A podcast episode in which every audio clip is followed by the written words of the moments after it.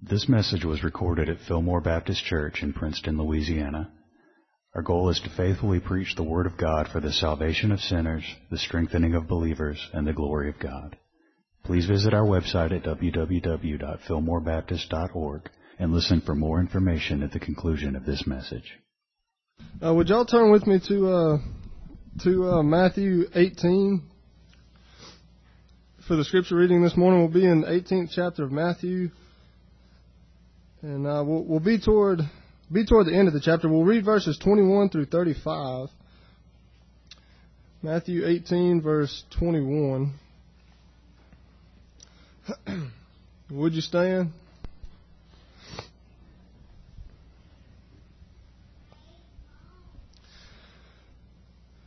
Then Peter came to him and said, Lord, how often shall my brother sin against me and I forgive him? Up to seven times? And Jesus said to him, I did not say to you up to seven times, but up to seventy times seven. Therefore the kingdom of heaven is like a certain king who wanted to settle accounts with his servants. And when he had begun to settle accounts, one was brought to him who owed him ten thousand talents. But as he was not able to pay, his master commanded that he be sold, with his wife and children, and all that he had, and that payment be made. The servant therefore fell down before him, saying, Master, have patience with me, and I will pay you all. Then the master of that servant was moved with compassion, released him, and forgave him the debt. But that servant went out and found one of his fellow servants, who owed him a hundred denarii, and he laid hands on him and took him by the throat, saying, Pay me what you owe. So his fellow servant fell down at his feet, begged him, saying, Have patience with me, and I will pay you all. And he would not, but went and threw him into prison till he should pay the debt. So when his fellow servants saw what he had been what had been done, they were very grieved, and came and told their master all that had been done. Then his master, after he had called him, said to him, You wicked servant, I forgave you all that debt because you begged me. Should you not also have had compassion on your fellow servant, just as I had pity on you? And his master's and his master was angry, and delivered him to the torturers until he should pay all that was due to him. So my heavenly Father also will do to you if if each of you from his heart does not forgive his brother his trespasses. Let's pray. Father, we are thankful this morning for forgiveness of sins. Um, all of us, all of us in the in this room have a uh, debt uh, greater than uh, we're able to pay. And so, Father, we cast ourselves upon you uh, for your mercy, and we're so thankful, Lord, that we're by your grace not required to pay, but you sent your only begotten Son into the world to pay our debt for us. Lord, again, we thank you for your grace. Lord, uh, please grant understanding as we consider this passage this morning. And as always, we ask, Father, make, make it effective. Make your truth effective in our hearts so that we, we don't just hear it with a physical ear and then allow the enemy to steal it away, but so that it sinks in deep and takes root and produces change, produces fruit in our lives for your glory and honor. Grant it, we pray, in Jesus' name. Amen. You can be seated.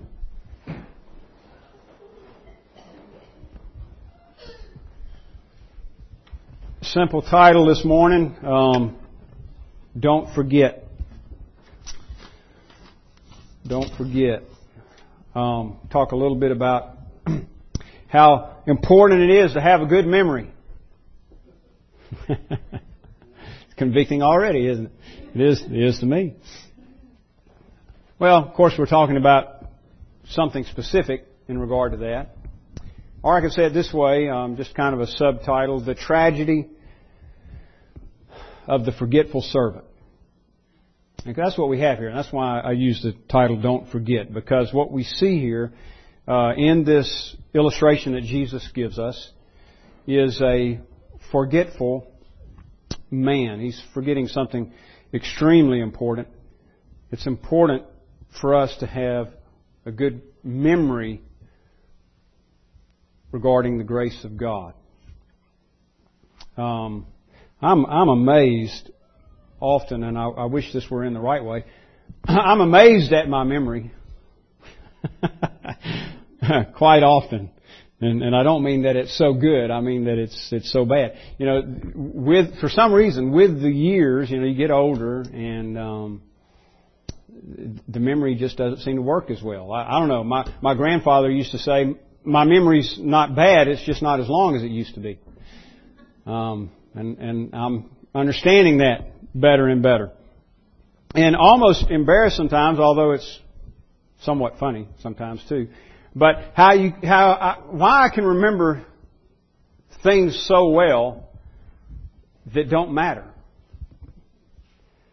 And then tend to forget things that are really, really important.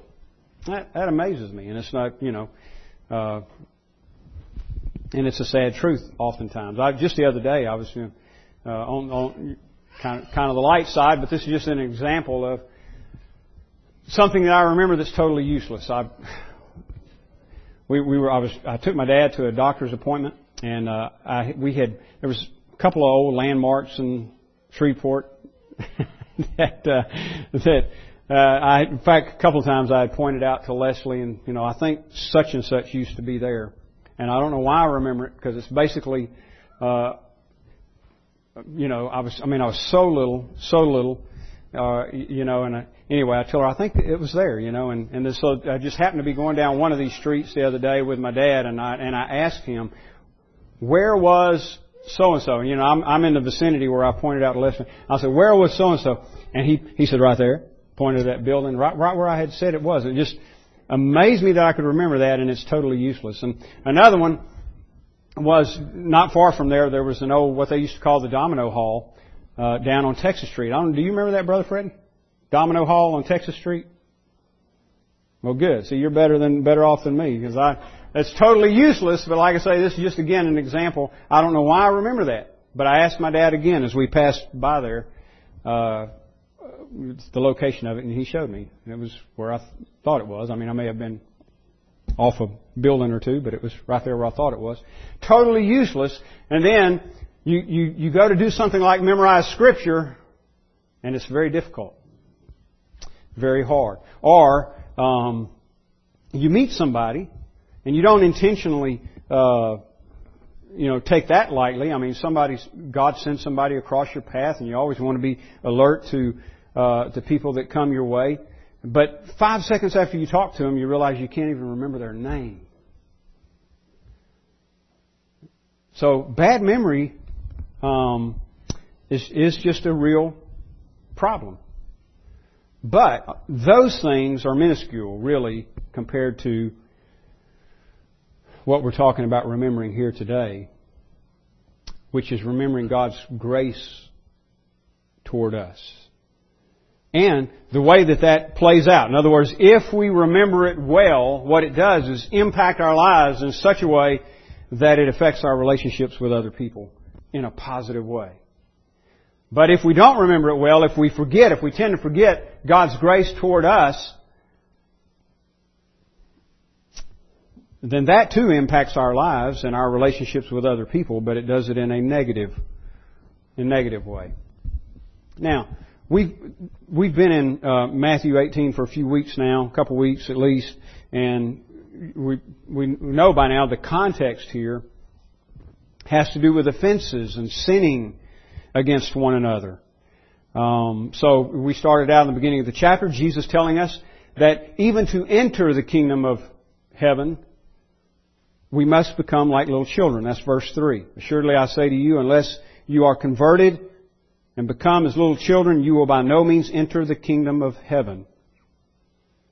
Therefore, whoever humbles himself as this little child is the greatest in the kingdom of heaven. Jesus, uh, as he so often is, is doing, is talking about the kingdom of heaven, the nature of the kingdom. And he says here that you can't even enter in unless you become, unless you humble yourself and become as a little child. And then we, we talked about that in the, in the uh, subsequent verses. He talks about how serious it is to offend one of these little ones. That is someone who believes on Him, a believer. And then we went through verses 15 through 20 where he even gives instruction for how to deal with offenses in the context of the local church. That is, among brothers and sisters in Christ. Uh, so, for example, in verse 15, he, he says, If your brother sins against you, go and tell him his fault. And he, and he gives us a four-stage uh, process here. Um, you, you first, you know, somebody offends you or some someone commits an offense. You you go and tell them their fault just one on one. And the goal here, as we mentioned before, is is reconciliation, repentance and reconciliation. It's always the goal. So so we always, you know, we don't go to to uh, you know to come down hard on somebody, put them in their place, so to speak, or something like that. We always want to go gently, humbly. Again, uh, have to become like a little child, turn and become like a little child, humble yourselves. You go gently, humbly, and you confront them with their sin with the goal that they would repent and be reconciled. You, you know, your, your relationship is restored. But if they refuse to hear you, Jesus says call uh, one or two other witnesses and you go with them. That's the second part of the process. If they refuse to hear uh, the other witnesses as well, they still won't repent, um, then you take the matter before the church, Jesus says. And again, all the way through here, the goal is repentance and reconciliation.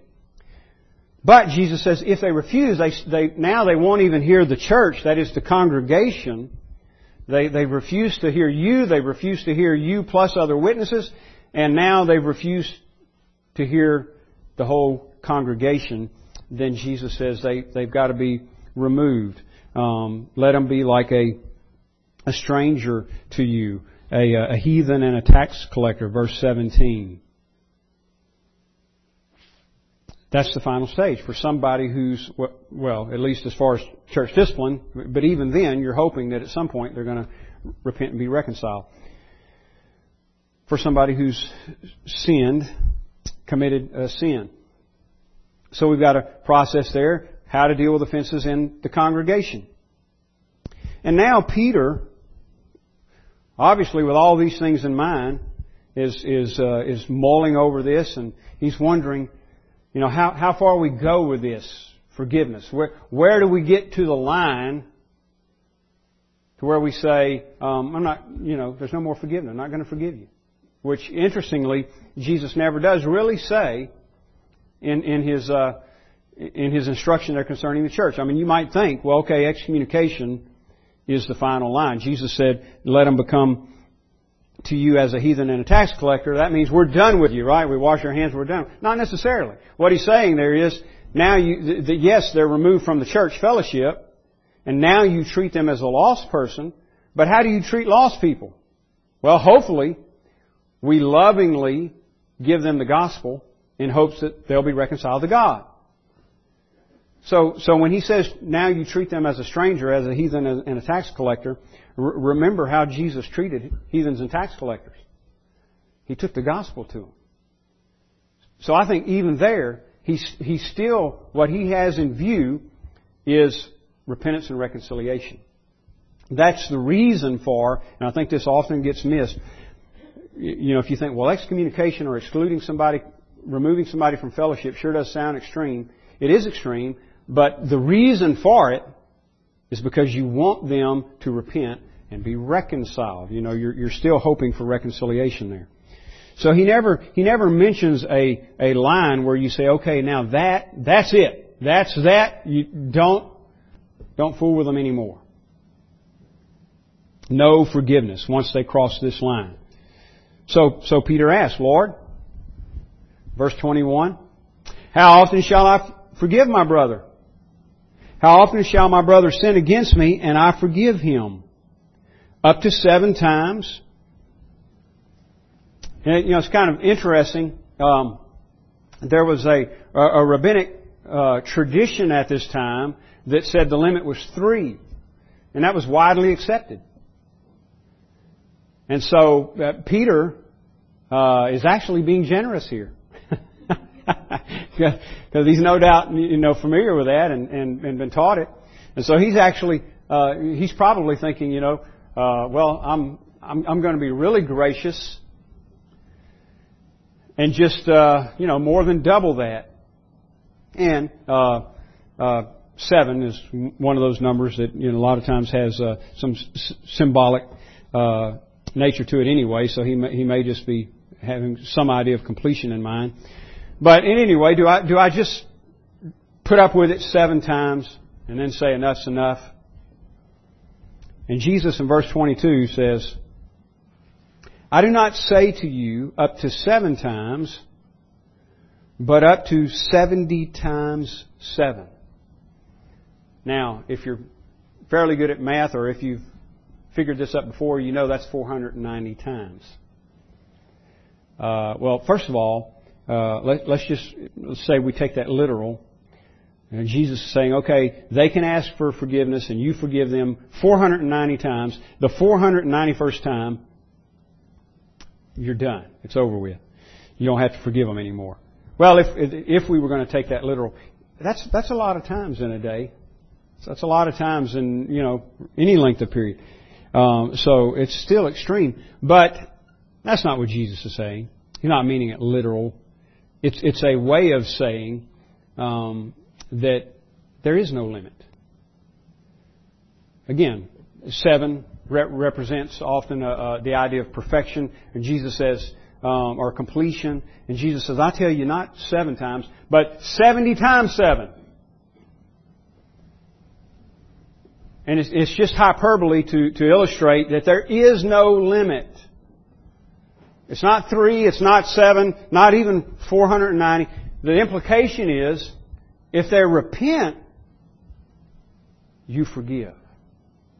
Doesn't matter if it's seven times, 491 times, 5,384 times. It doesn't matter. If they repent, you forgive. That's what Jesus is saying. We, we've, we've got to be limitless in our capacity to forgive when someone repents of their sin and asks for forgiveness. Now, Jesus decides to drive this home with a illustration, as he so often does, a parable that begins in verse 23. Now again, what's in view here is the kingdom of God, and specifically here he's talking about offenses and offenses being committed. So uh, again, back in the, early part of this chapter, he talks about entrance to the kingdom of God. You, you got to become as a little child, or else you can't even enter the kingdom of, of heaven. Here, um, he still has that in view, as he always does. He's talking about the nature of the kingdom and how the kingdom children or the kingdom heirs are to conduct ourselves. So he's saying it's like this. This is a, this is a simile. Verse 23. Therefore, the kingdom of heaven is like a certain king who wanted to settle accounts with his servants. And when he had begun to settle accounts, one was brought to him who owed him 10,000 talents. But as he was not able to pay, his master commanded that he be sold with his wife and children and all that he had and that payment be made. Now let me stop there for a moment. I want to, I want to, um, I want us to consider three things here to remember, or to put it, we'll, we'll put it in negative form.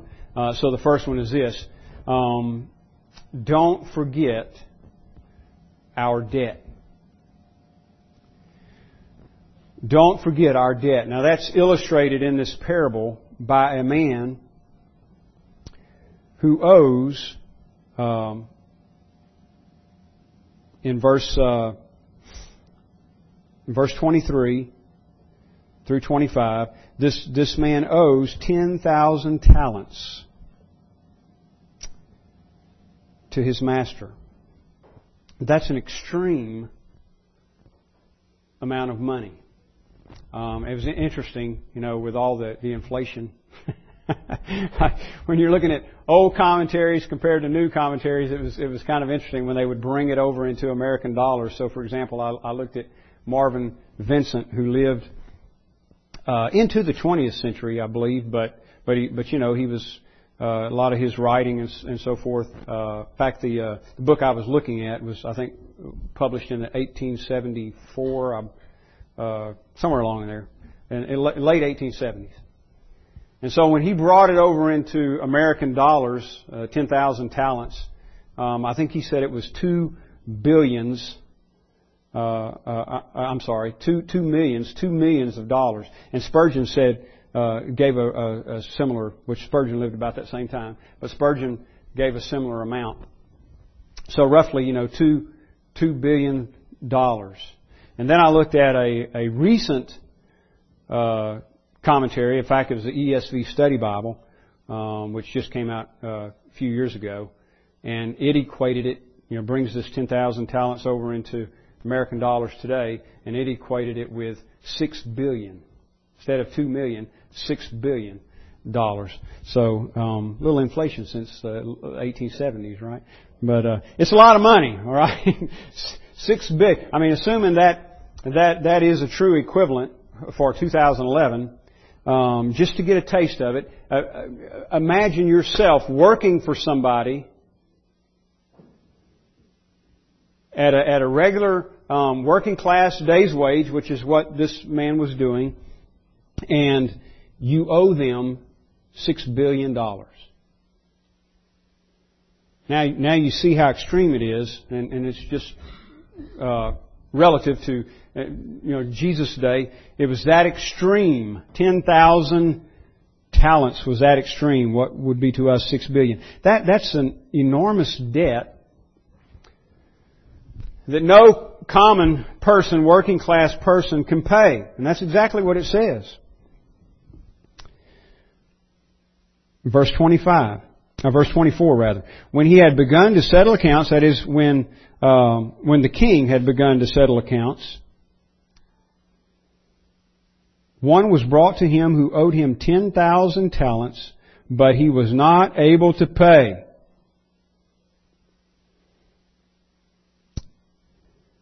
That's, that's where we are spiritually.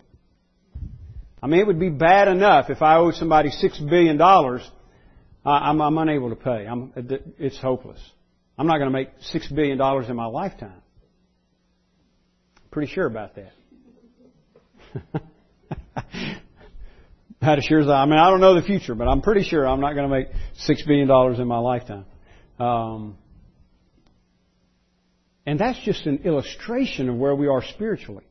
So our debt to God, because of our offense against Him, is actually far more. It really doesn't compare we, uh, but we can say it this way, the way Jesus says about the man. We owe a debt to God that we cannot pay. It's just impossible.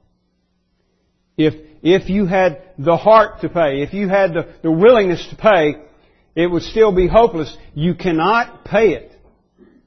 If you had to die for your own sins, you cannot pay it. The reason is because the offense is so great an offense, a transgression against the holy God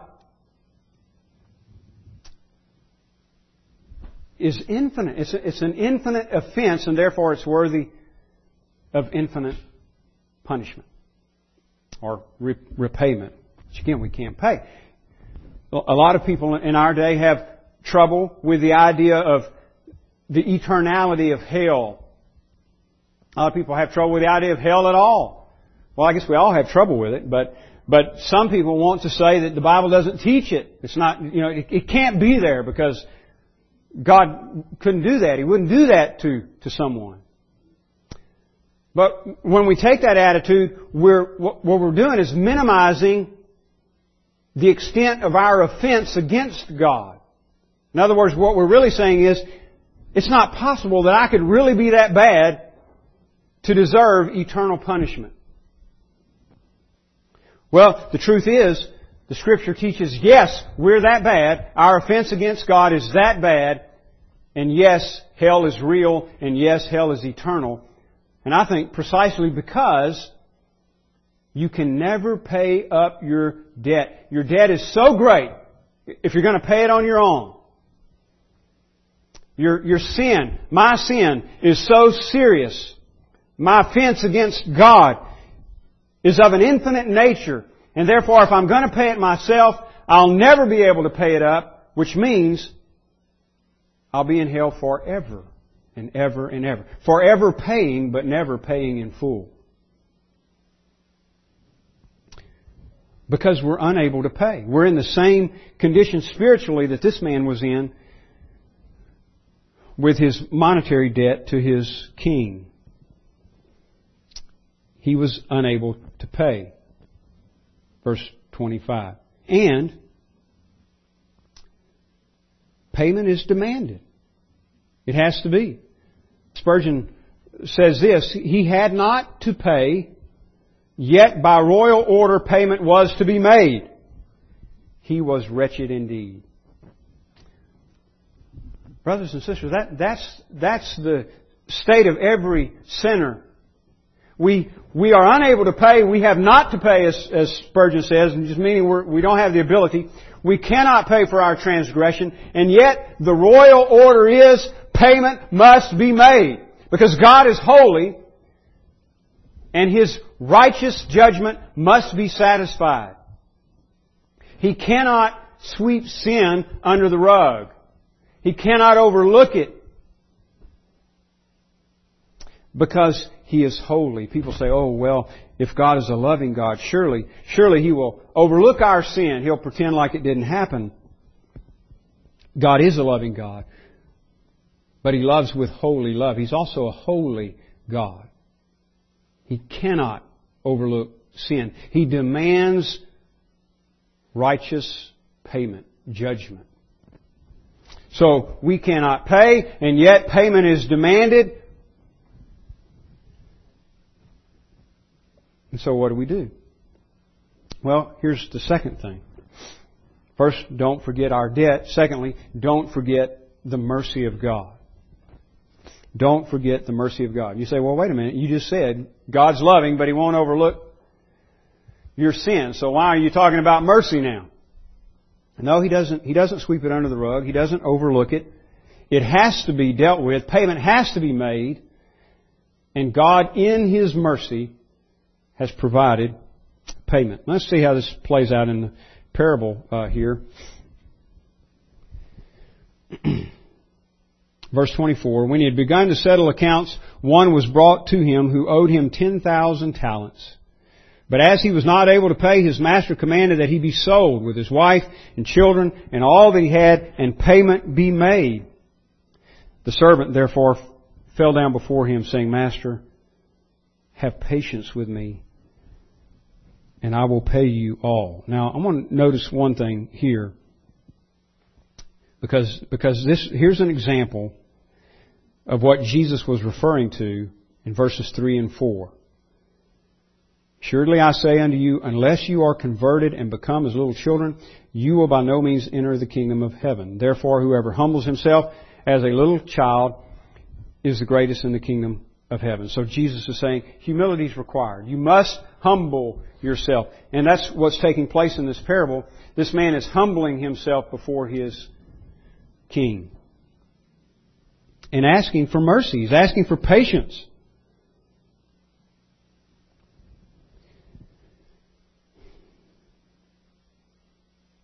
Verse 26, the servant fell down before him saying, Master, have patience with me and I will pay you all. Then the master of that servant was moved with compassion, released him, and forgave him the debt. Now that's, that's mercy. The, the servant cries out for mercy, and his master, the king, is moved with compassion and forgives him. Now there's, there's a picture of the mercy of God. Don't forget the mercy of God. Don't forget how our, our debt was dealt with. Uh, we, we're unable to pay. We didn't pay. We cannot pay. We can't pay all of it. We can't pay some of it. We can't pay any of it. We're totally dependent upon the mercy of God. And here's a picture of God's mercy toward us. The Master has compassion on the man and releases him. And by the way, um, that's the same language from verse uh, 18 where we were talking about offenses uh, um, among in the church among brothers and sisters in Christ, which is still what he's dealing with uh, by illustration here. But uh, in verses 15 through 20, he's he's giving uh, it, it, those verses are didactic. He's he's teaching. Here's what you do in a real life situation um, in the church. And he says in verse 18, Assuredly I say to you, whatever you bind on earth will be bound in heaven, or as we mentioned last week, uh, it, it, the idea there is whatever you bind on earth um, shall have been bound in heaven, and whatever you loose on earth shall have, have been loosed in heaven. And that word loose, the, the same root word is used here in uh, in verse 27. He released him. The master of that servant was moved with compassion, released him, and forgave him. That's, that's what verse 18 is, I think, talking about. Um, either uh, re- retaining someone's sin, like uh, I think it's John 19, where John uses similar language. Jesus does, recorded by John. Either not forgiving, you know, retaining someone's sin, or releasing them, loosing them. And this is what the master does in the parable. He, he releases him and forgives him. His sin is forgiven. That's what God does with us. Don't forget God's mercy towards us. We, we humble ourselves because of, you know, our, acknowledging our debt and acknowledging the fact that our debt is, is too much for us to pay. We go humbly before Him, crying out for mercy. And God, in His compassion, releases and forgives us. Not because He owes us. Not because He's just willing to overlook it or, again, sweep it under the rug, as we say. No, He's provided payment for us in the person of Jesus Christ. In the, in the, in the life, death, resurrection of Christ, our salvation is bought and paid for and completed. Alright? But it's all out of God's mercy, His, His compassion on us. Don't forget God's mercy. We're, we're not Christians because, uh, you know, we grew up.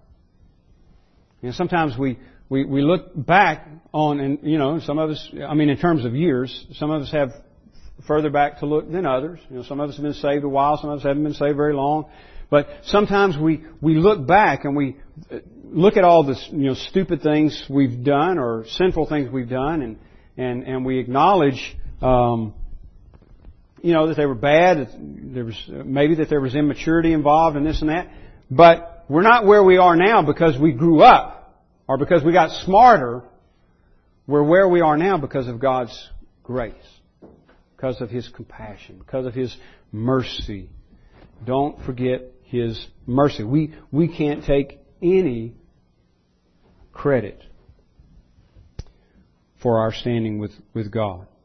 It's all based upon His mercy. Don't forget God's mercy. Now, thirdly, this, and this is uh, really the main point of the parable.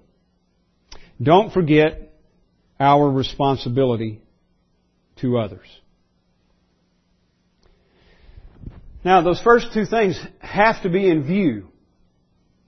We have to understand that we've offended a righteous and holy God with our sin. What I mean by that is this. Our, our wrongdoing, and that's what we're talking about when we talk about sin, re- rebellion, rebellion against God. Our wrongdoing is a direct attack an act of aggression toward God's sovereign rule. So I may sin against you, you know, sin directly against you. I could, I, I could come up and you know say something ugly about you, or you know, or whatever. But yes, that would be a sin against you. But at the same time, it's also a direct attack upon God.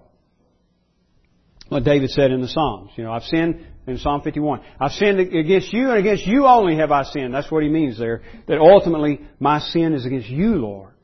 I've offended you, Lord.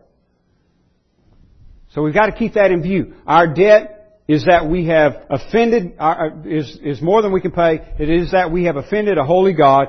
Our debt is of an infinite nature. The offense that we've committed, our sin, our rebellion against God, is, is of an infinite nature because it's committed against an infinitely holy God, and therefore it is deserving of infinite judgment. Unending judgment, eternal consequences. So we've got to have that in view. Then we've got to have God's mercy in view. That we had this debt that we couldn't pay, and God released us from it out of compassion, not because He owed us, but because He loved us, because He had compassion on us. And then what should flow out of those two things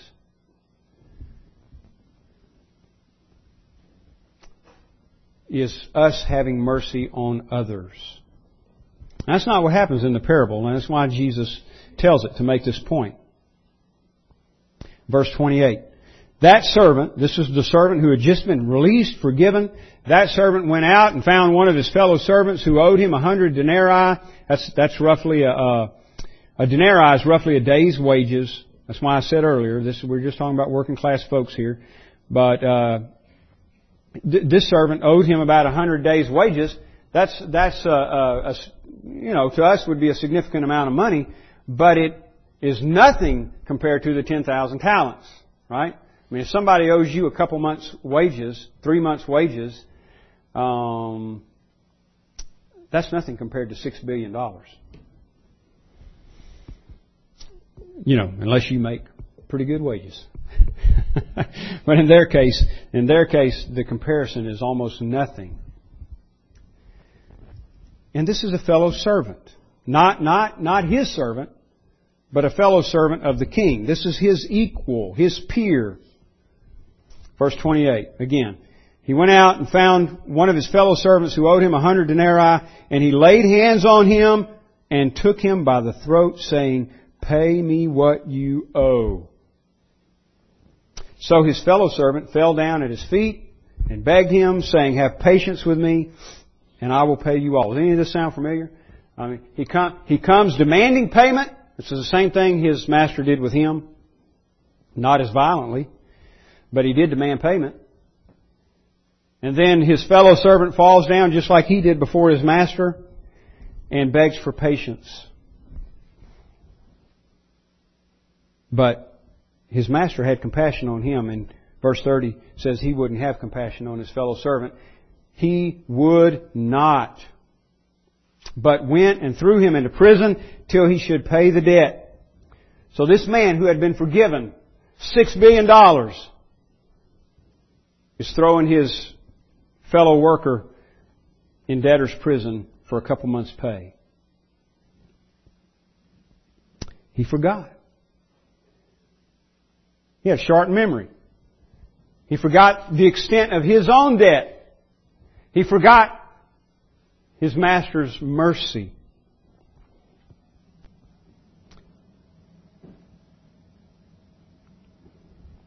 and would not have the patience that was requested. We cannot afford to, to forget our debt and God's mercy. We have a responsibility. Our responsibility, and we don't want to forget this, our responsibility is to extend God's mercy to others. We, we want to be so grateful, so thankful that God has had mercy on us that we, we are quick to forgive other people. Now, let me point out one thing quickly here.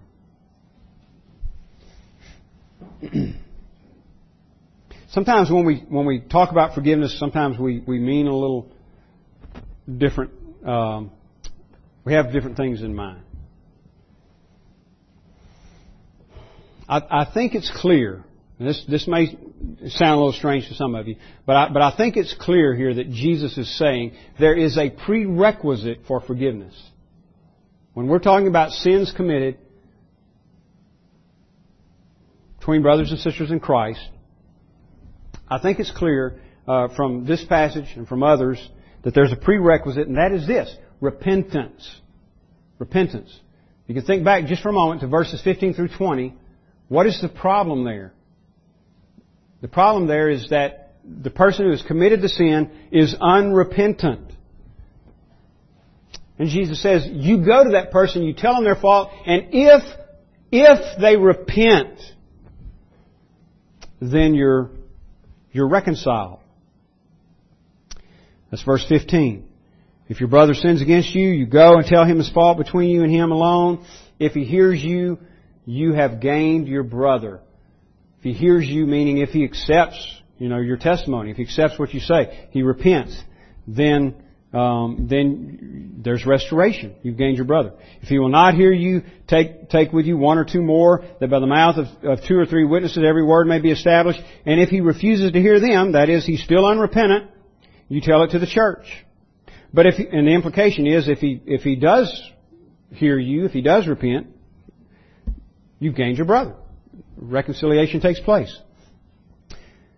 But he doesn't, so you take it to the church. If he refuses to hear the church, let him become to you like a heathen and a tax collector.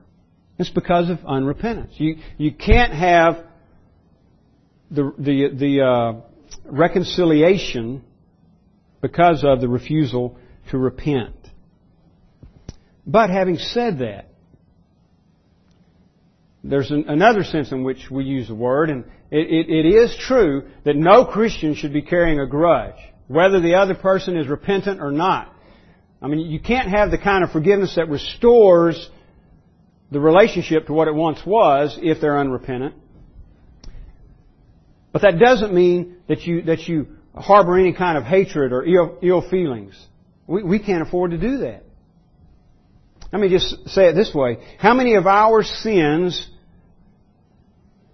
does, I'm talking about believers here, how many of our sins does God hold against us? None. Good answer. If we're in Christ, He's forgiven us. Christ paid the debt for all of our sins, past, present, and future. Doesn't mean that God doesn't deal with us regarding our sins while we're here. But as, as far as our eternal state, God has forgiven us uh, because Jesus has made sufficient payment. So I, I think this is the, the point of the, the, parable. We cannot have any ill feelings toward one another. In fact, I, I just put it in, in, into a rhetorical question. How, how is it possible? How is it possible that we, who have been forgiven so much, can have ill feelings toward anybody else? I, I think the only way it's possible is if we don't recognize the magnitude of our own sin, nor the extent of God's mercy in saving us.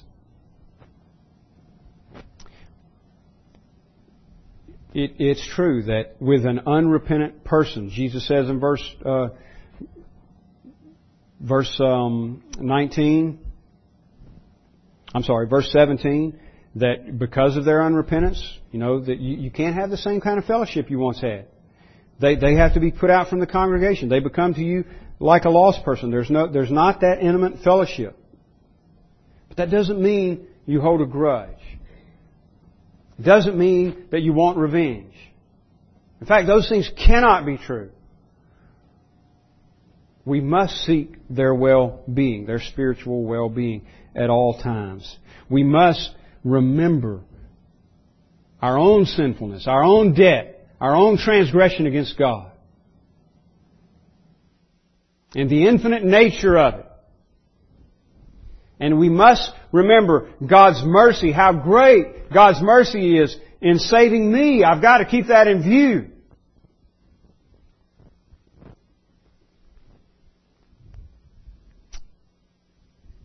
And I must extend that to other people. Our responsibility is to seek reconciliation. Again, that's the point of verses 15 through 20. brother sins against you, what do you do? Seek reconciliation. Actively pursue repentance in the life of that sinning person and seek reconciliation with them. Extend mercy. Think about the mercy that we enjoy. The mercy that God has extended to us and extend that to others. That's our responsibility. Seek reconciliation with them. Extend mercy to them. And again, that can, that can even be done in the context of verse 17. Let them be like a heathen and a tax collector to you does not mean that, that you can no longer extend mercy to them. Because again, that's exactly what Jesus did with heathens and tax collectors.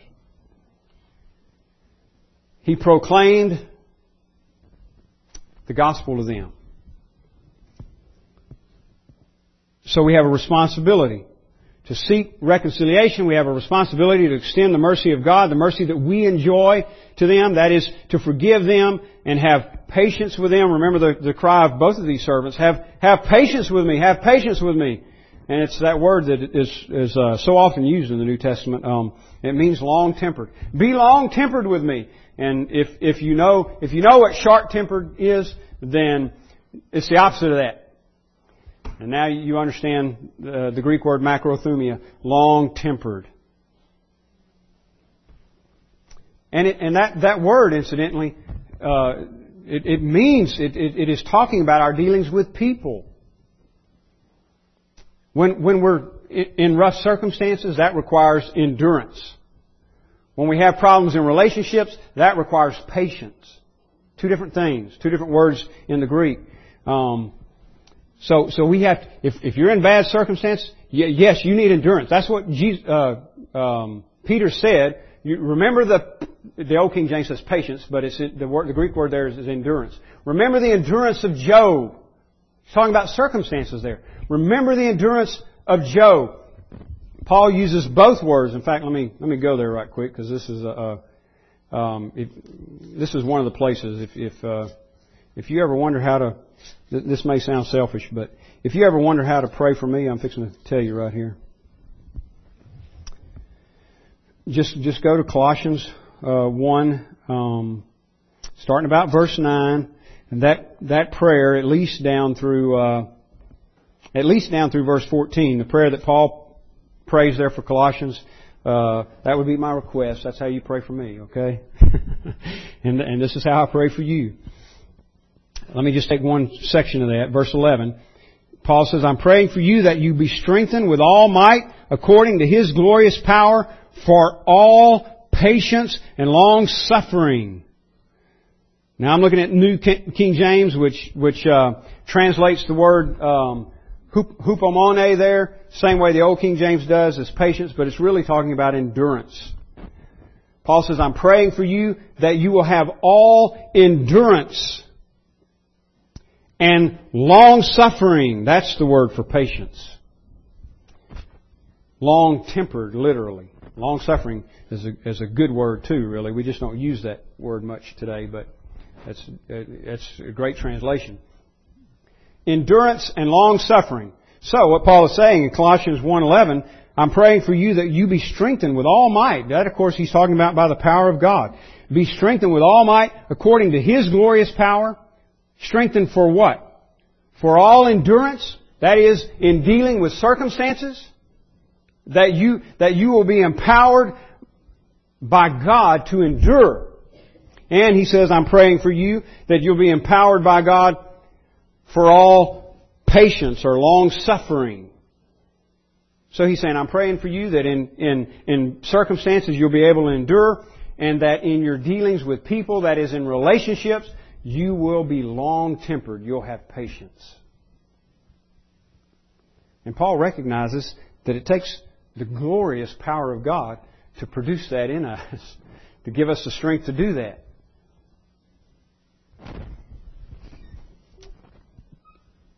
And we've got to remember that's our responsibility. To be long tempered with other people. We've sinned against God. God has mercy. We are sinned against. What is our response? Well, if, if we're doing God's will, to have mercy. I mean, you could choke them down like this fellow does.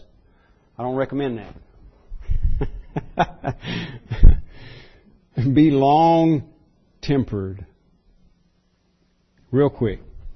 Let me just, uh, I hate, I hate to move through it this quick, but we're out of time. Um,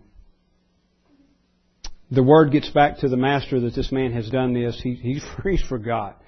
He had, he had mercy extended to him, but he would not extend it, and so his master is furious. Verse 33, again, here's our responsibility.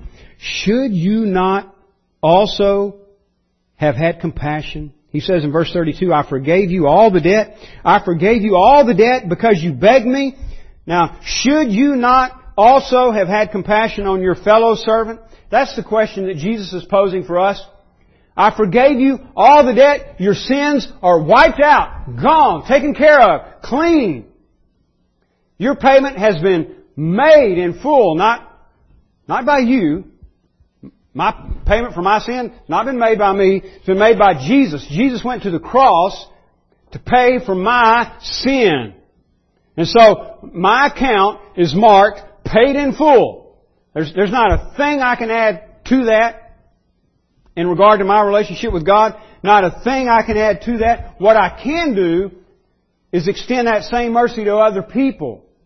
And Jesus is saying, should you not do that? I forgave you all the debt. Now should you not also have, have had compassion on your fellow servant?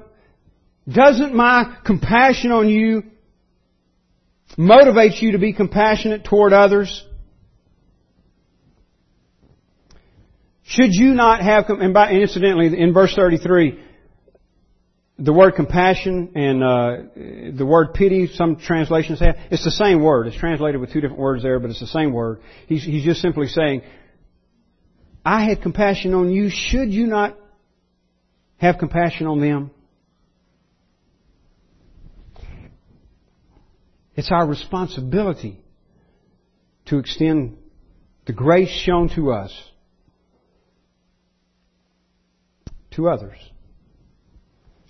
especially our brothers and sisters in, in the household of God, but also to the world. That plays out in various ways. I don't have time to illustrate, but I'm sure you can think of on your own. But let me just say these two things.